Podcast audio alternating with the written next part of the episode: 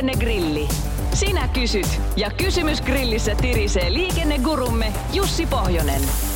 Lähetä oma liikenteeseen liittyvä probleemasi Radionova liikenteessä ohjelmaan osoitteessa radionova.fi tai Whatsappilla plus 358 108 06000.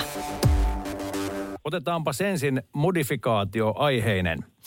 Fillari, johon on asennettu moottori. Silloinhan se on polkumopo, eikös vaan? Ja tähän kuulija on liittänyt mukaan linkin, jossa myydään polkupyörään polttomoottorisarjaa 50 kuutiosta sellaista, täydellinen moottoripaketti. Jos tämmöinen lisämoottori laitetaan Fillariin, onko velvollisuus esimerkiksi katsastaa tai mikä muu on viranomaisen näkemys?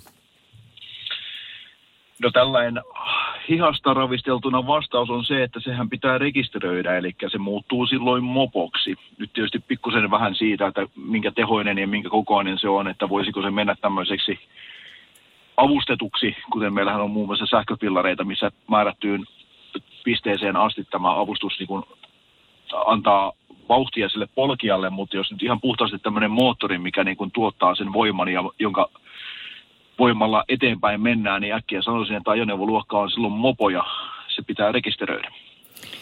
Sitten on risteyssäännöistä kertaus. Risteyksessä suoraan ajavalla on stop-merkki. Vastakkaisesta suunnasta tulevalla autolla ei ole mitään merkkiä ja hän kääntyy vasemmalle. Kumpi on väistämisvelvollinen?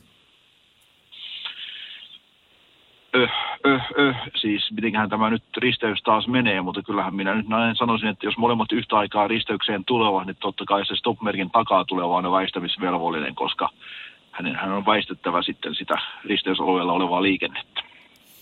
Ja sitten avataan vielä täältä Pinosta lasten kuljettamiseen liittyvä kysymys. Lasten turvaistuin on hankittu, mutta millekäs auton penkille sen laitetaan? Kuljetetaan yleensä kokoonpanolla isä, äiti ja neljän kuukauden ikäinen vauva.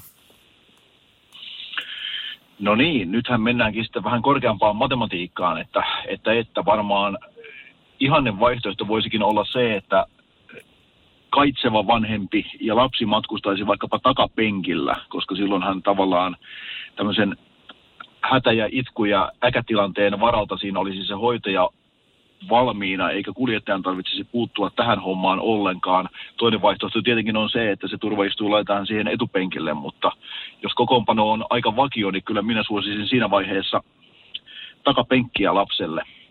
Pääasiassa kuitenkin, että ei ainakaan kuljettajan paikalle sitä istuntolaitetta. Radio Novan liikennegrilli.